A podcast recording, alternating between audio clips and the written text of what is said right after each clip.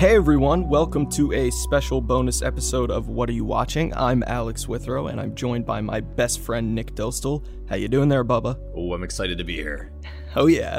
Our core episodes tend to focus on older movies, and every once in a while I think it's fun to recommend some new movies that people can stream right now. So we're each going to toss out a handful of movies from 2020.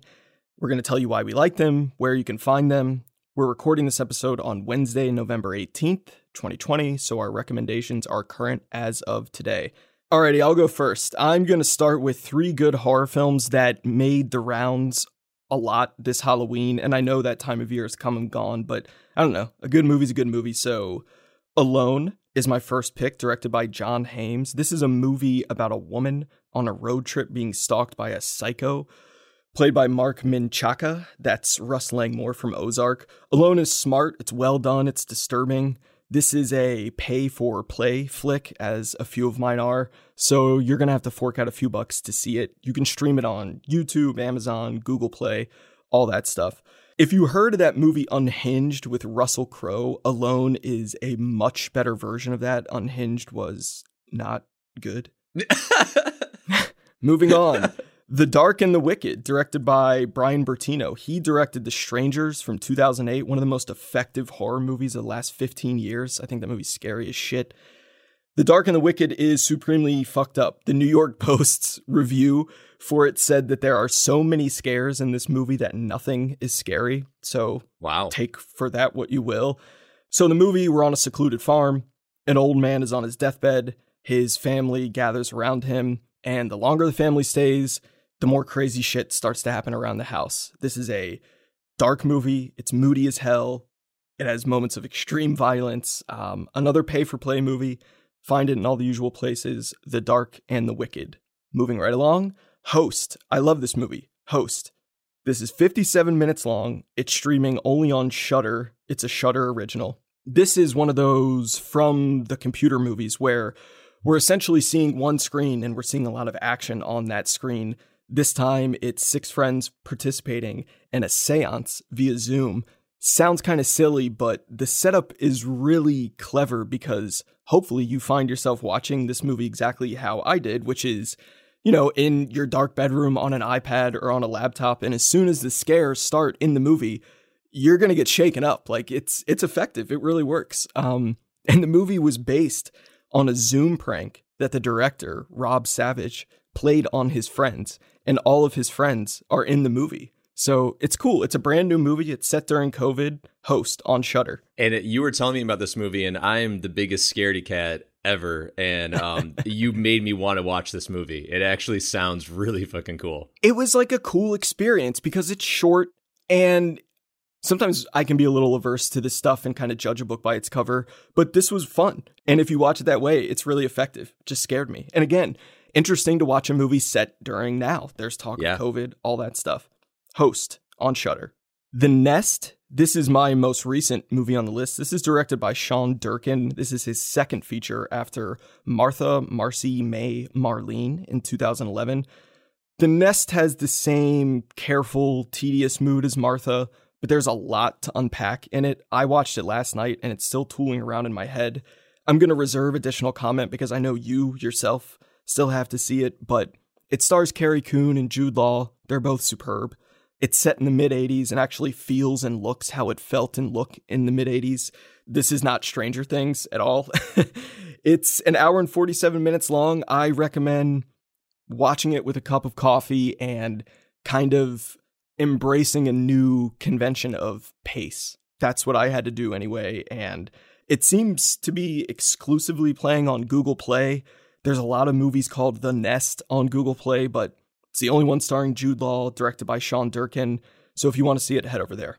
I love that you say that it's a great movie for um, a cup of coffee. Yeah. That's a great way to describe how to watch a movie. Get a cup of coffee for this one. After about 20 minutes, I went, you know, uh, okay, I'm going to go fire up the Keurig because, you know, some movies are good with a glass of wine, but yeah, this, just my recommendation. That's all yeah.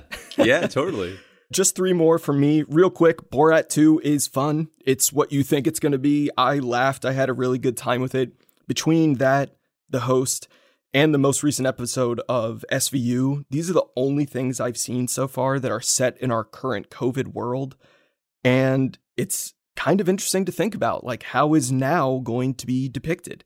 This is going to kind of turn into an SVU recommendation, but the most recent episode that aired on November 12th, it came out hitting really hard. There's Amy Cooper, Karen's, cell phone videos, COVID, George Floyd, defund the police, all brought up within five minutes of this episode. And uh, Borat 2 is still on Amazon Prime. It's right there. Sorry I got off track, but SVU is on NBC. I watch it via Hulu.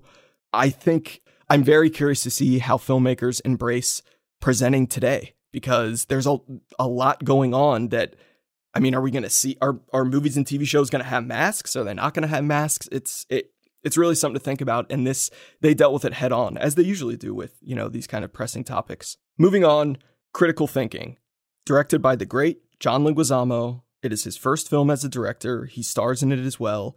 I really loved this movie. It has heart, it has edge, and Leguizamo is great in every aspect. It's a true story about a group of inner city Miami kids who are all star chess players. They're coached by Leguizamo, who genuinely puts everything into this movie. It's a good movie. There's a bit of that teacher helping inner city kids motif going on, but it's a little nice that it's not played by a little white lady this time. and this is another pay for play movie. If you're going to pay for any movie I recommend today, I'd say it should be this one. It deserves the numbers, it deserves the word of mouth. And sorry, but as far as chess goes, this movie actually helps you understand the emotional impact of the game and of specific moves, unlike the sterile and relatively emotionless Queen's Gambit. So, you know, it's this is not a a glossed over movie. There's really disturbing, realistic things that happen in it that happen to these kids. Um, go check it out. Critical Thinking. One final one from me The Outpost, directed by Rod Lurie. The wars in Iraq and Afghanistan, not easy to make movies about them. I think we still have a lot of thinking and processing to do before those conflicts can be fully examined. Maybe I'm wrong. I like The Hurt Locker, it's well done. The Outpost, however, is the most emotionally affecting film I've seen about the war in Afghanistan. This is a true story about a handful of soldiers stationed at a horrifically positioned outpost in Afghanistan that's attacked daily by Taliban fighters. And this is a really realistic war movie. It's not going to be for everyone. The soldiers speak how soldiers speak in combat. This dialogue is not politically correct. But the film is contained, focused, and aspects of it are terrifying. I really like the director, Rod Lurie. He made The Contender with Joan Allen and Jeff Bridges, which is a top 10 political movie of all time for me. One of the smartest things Lurie has ever done in his career is cast Caleb Landry Jones in this movie. You know Jones as the psycho headlock at the dinner table brother from Get Out, but antiviral, heaven knows what, Twin Peaks The Return. This is a great actor. And Outpost contains not only his best work, but what is certainly the best performance of 2020 that I've seen so far. He floored me in this. Fucking floored me. The Outpost is currently on Netflix. Caleb Landry Jones will. I mean, I you know I work with veterans, um, and I spent two years heavily involved in veteran suicide prevention. And movies like The Outpost are important, even if they aren't for everyone. It's being received very well by the veteran community, and that's a good thing. This is a good movie. Check it out. That's all from me pick things up for us. Put us back on a lighter note. oh, I think I got something and we're in this crazy year for movies with 2020 and because things are being done in ways they've never been done before they may change uh, the structure and how things are done going forward yeah we don't know and so, but that being said, with the amount of movies that are offered to us, it's kind of a, a, strange time. So, kind of doing an episode like this, clearly 2020 is not done. And with the Oscars being pushed, there's probably going to be more movies that are going to be coming out that we'll talk about. But in terms of what has come out this year, I think all those movies are great Rex. I'll lighten it up, bring it out with a banger. Bill and Ted Face the Music. Hell yeah. Yeah. Yeah, this movie could have sucked. this movie could have really sucked. And it was most triumphant. Dean Parisot was the director. I, I grew up with this movie, uh, both the originals. It was one of the movies I watched with my mom, and I just loved it. I thought it was really, really great. Yeah, it was just a movie that had a lot of fun. It knew exactly what it was doing, and it all worked. And it even had some really profound moments that I was not expecting in terms of the writing and execution of the story. So Bill and Ted Face the Music. It was really fun to watch the first two movies and then immediately watch this one. And there's a lot of uh, talk about how updating in modern times with care- more careful language is, you know, a lot of people criticize this. This was a way to do it well because they, Bill and Ted, when they were younger in those first two movies, are using words to describe people that you cannot say anymore. And that Yeah. was frankly kind of uncomfortable to hear. I went, oh my God, people just used to talk like this. I'm not even going to repeat what they say. People can kind of guess. Just to see them move to be more mature was inspiring, I thought. I liked that. Um, so this is a movie that I actually really liked for complete indulgent reasons. Buffaloed, by directed by Tanya Wexler, starring Zoey Deutch. Um, this movie takes place in Buffalo, New York, my hometown. I don't think I've ever seen a movie that has more masterfully nailed the characterization of what people are like in Buffalo, New York. It's a city that not many movies are made. Um, that, that's changing a little bit. And even though I know a lot of this movie was shot in Toronto, they still nailed Buffalo. I couldn't believe it. Some of the deep cuts, that writer was definitely from Buffalo. I don't think you could not be. And um, so I enjoyed it. It's about a debt collector who's trying to escape her hometown and um, based on a true story. And, and apparently, debt collection is actually a pretty big deal in Buffalo. Like it's one of like the biggest cities that operate Oh, really? debt collectors. Yeah. That says a lot about Buffalo, I think. Oh, it says a lot. It's it's perfect actually. it, it just works. It, it's uh, her performance, Zoey Deutch. Honestly, like it's one of my favorite performances of the year, Oh, cool. and you can see that on Hulu. And moving forward, listen, I'm not going to sit here and talk about how pretentious and um, intellectually superior this next movie may come off as, but I loved I'm Thinking of Ending Things. But directed by Charlie Kaufman. I'm not going to try to explain this movie. I don't think that's the point of this movie, which is why I think a lot of people have a problem with it. And that's okay too. I don't think th- there's no right or wrong with this movie. I just happened to catch this movie in a particular day, in a particular mood where I went on this existential ride where I just received everything the movie gave to me and I was about it. I just I I found a lot of poetic resonance in it. I thought a lot about my own life and certain things that the movie was doing that affected me coming face to face with some of those emotions. I didn't care that I didn't know what was going on. I just liked the movie a lot. You positioned it incredibly well. It's dependent on mood. It's depend. I mean, the first time I saw Synecdoche, New York, didn't like it at all. I had no idea what was going on. And then Roger Ebert said it was his favorite movie of the decade, and I was like, okay, I guess I got to go back. And now I think it's it's unique, but I really like it. And I think this is another one that will take a few viewings to open itself up Yeah. for most people. And it's totally okay if you're just not about it at all. Yeah. You don't have to understand. It could easily be a movie where it's like people are like, I don't like to feel dumb. Mhm. And I don't think that's what it's trying to do, but I, it's very easy to kind of ascertain that that might happen, I suppose. No, just take it for whatever you get from it, and whatever you get from it, that's the experience with movie, and that's what Charlie Kaufman was ultimately going for. And then to go into a, a completely other direction, uh, The Trial of the Chicago Seven, directed by Aaron Sorkin, also on Netflix. Just a solid movie, man Mm-hmm. a great cast, very relevant story to what's going on today. It wasn't spectacular. It didn't blow me away, but the entire time I was watching it, I was just like, I'm on board. I like this. I'm invested. I'm engaged, and I I thoroughly enjoyed it. I did too. It's a good recommendation. I have a crazy thing to put in your head right now. I listened to this podcast, The Big Picture, which is hosted by some of the Ringer folks, and they did favorite courtroom thriller episode recently. Can you think of a good courtroom thriller that has been made since the year 2000? Like really, really good ones. They they were so popular in the late 80s and 90s. Like when they said that on that podcast, I was like, well, There, well, no, there's, uh, and I just completely drew a blank. So it was fun to be in a courtroom again and have that energy and just move it. I mean, certain sections like Molly's game, his last movie, had courtroom scenes, but to pretty much be fully set in a courtroom, we don't really see that that much anymore. And I like you it. don't. That's a great point. And now that I'm yeah. thinking about it, I actually, yeah, that's a, I can't think of something because all that's coming to my mind are the movies from the 80s and the 90s. Yeah.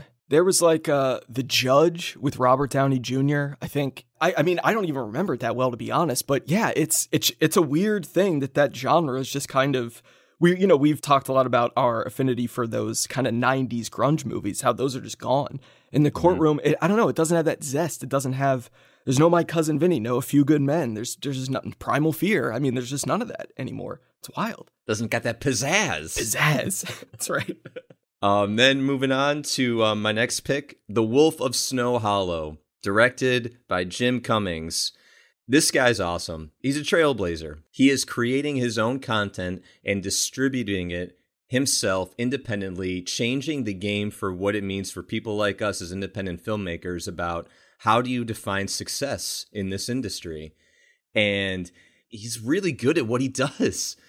And this movie is a blast. It's about this small, small town that has all these killings and the idea of a werewolf ends up kind of being thrown into the mix. All the while, there's humor, there's some deep, deep emotional resonance with the main character that's Jim Cummings plays, and he's phenomenal in his performance.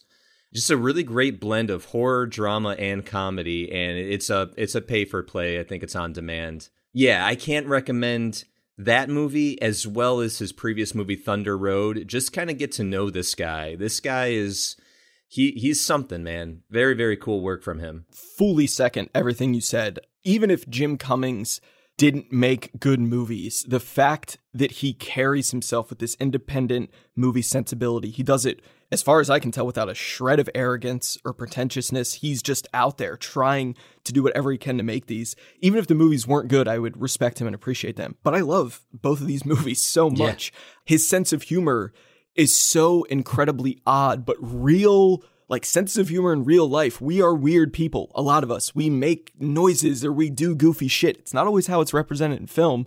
He's really carefully towing the line of like absurd humor and realism. And I like it. I really like that movie. I really like Thunder Road.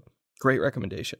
Final two recs before we end. These are two movies that Nick and I both liked a lot. The first one is On the Rocks, directed by Sofia Coppola, who at this point, we may have mentioned more than any other director on this podcast, which is awesome. Very true. Very true. I really loved On the Rocks. It may be Coppola's most accessible film. It's fun, it moves, it's 96 minutes long. It looks absolutely stunning. The movie is streaming exclusively on Apple TV Plus, and it definitely looks like it was made with Apple money. There are two things happening in this movie. The central plot is Rashida Jones trying to figure out if her husband, played by Marlon Wayans, is cheating on her. But the far more interesting plot is Jones's relationship with Bill Murray, who plays her father, as they spy on Wayans together. Bill is great here. He's smooth, he's at ease, he has a monologue or two that he quietly chews. It's just weird. I, I, I want to hear what you think about the movie, but it I also want to put this in your head. Isn't it weird that like no one's talking about the fact that this is a Sofia Coppola movie? I mean, the only person I've talked to this movie about, whether in person, on the phone, online, is you. I don't see this being mentioned on film Twitter. It's just it's a Sofia Coppola movie. They these things used to be events, even if not everyone was really into it, like The Beguiled. It was still talked about at least for a couple weeks, and I. I don't know. I, I really want people to check this out. If you have Apple TV Plus, it's there for free. So What'd you think? Oh, I loved it, and it's an interesting kind of thing to talk about with Sofia because to me, it, it, it this movie, just like all her other movies, just screams Sofia Coppola. It is her yeah. through and through. Her voice as a filmmaker is so pronounced and specific, which is so important. I mean, obviously, we like her, but at the same time, it's probably one of my favorite performances he's done. And I mean, mm-hmm. this guy, he is just the master of of being relevant. He, he anytime that when I think of the name Bill Murray, the first thing I think of is what he's currently doing. It's not you know, I mean, it's great to think about uh, Caddyshack and Groundhog Day and Ghostbusters because oh, those are all important things. But you hear a lot of old time actors, and you always go back to their old work. But Bill, he's right there. I'm thinking whatever he's doing right now, and this movie is probably his one of his most unique performances. But I still think Sofia Coppola is the star of this movie. Hmm. Well said. I agree. She tends to be the stars of her work, and that and she doesn't do it in a flashy way. I mean, there's a scene when Rashida Jones is just walking on the street, and I don't know what millimeter lens they shot that on. It looks like a 300 millimeter lens. I mean, it is so creamy and beautiful behind her. And and when you shoot, I don't know what the hell you're. T- I love this shit. When you shoot on what? Because you said creamy. Oh, creamy. I'm not going to include any really of this. Funny. That's what it looks like when the when it's out of focus. What a one track mind. What's in that coffee? Fucking lunatic. Jesus. Anyway, they shoot it on like a 300 millimeter lens and it looks really great and just very blurry. And it's hard to pull off shots like that. And yeah, she's the star of her own work and I really like it. Fucking knucklehead. I think you should include it. We're going to end with our most lighthearted recommendation yet Possessor Uncut, directed by Brandon Cronenberg, son of David. Star- I'm kidding, by the way. This movie is supremely and utterly fucked up, but starring Andrea Riseborough, who really can't do any wrong, Christopher Abbott, who we both absolutely love, and Jennifer Jason Leigh again, this movie is very, very deranged, but it's also probably my favorite movie of 2020 so far. So, noting that, I can't really, in good conscience, tell listeners what this movie is fully about. It is a violent mindfuck sci fi thriller, but made smartly on a budget. In some ways, it's kind of like a violent, angry, sexualized step cousin to Inception, and I mean that as a compliment. Um, it has a great tone. It's very unsettling. Christopher Abbott is one, if not the best actor of his generation. I have absolutely no problem calling that out now. He's going to be around for a long time. We're going to be talking about him for a long time. This is another pay for play movie worth every penny so long as you know what you're getting yourself into. What did you think? I don't think I can I can surmise it any better than you just did it is going to be hard for any movie to for me to beat this as my favorite movie of the year. I know we still got a few contenders coming out for the rest of the year, but I absolutely love this movie. It was very refreshing to see this level of violence in a film again. I mean that in a good way. Dude, wait, that is a great point because we just don't see that anymore. A you lot don't. of the violence now is a lot of it's like off screen or you know they're using CGI for blood. I mean, even Fincher does that. That's okay. It's I, hey, that's all good. But this is like they brought out the fake blood for this one, and it yep. was realistic. And I, it was startling, kind of like, oh yeah, I haven't seen this in a while. I was cheering. I was cheering in my chair. I I was like, this is fucking awesome. I can't believe what I'm seeing. I was like losing my shit. And Abbott, God damn, that guy's great. Yep. He's fucking great. So good. And um yeah, this movie I, I of all the movies that we talked about today, this is the number one that I'm recommending uh even though it is pay for play. If this is your I mean I think we sold it well enough to understand what kind of movie it is and if this is your cup of tea, you will not be disappointed. Well said. All right, that's it from us. We hope we've given you some fun, fresh stuff to check out. Because next Thursday is a holiday, we're going to release our next episode a day early on Wednesday, November 25th. This is our biggest one yet, folks. We're really, really excited. This is a two part episode on the great John Cassavetes. We love Cassavetes. We had a lot to say, so stay tuned for that. But for now, thanks for listening and happy watching. Enjoy your creamy coffee. Jesus.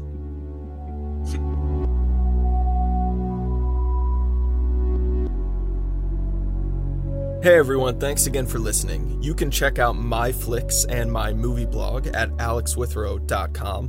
NicholasDostal.com is where you find all of Nick's film work. If you have any questions or comments, please email us at whatareyouwatchingpodcast at gmail.com. Next time, we're going to do our biggest episode yet, the one we've been building toward a breakdown of the great John Cassavetes. We put a ton of research into this one and we're super excited to share it with you. Stay tuned.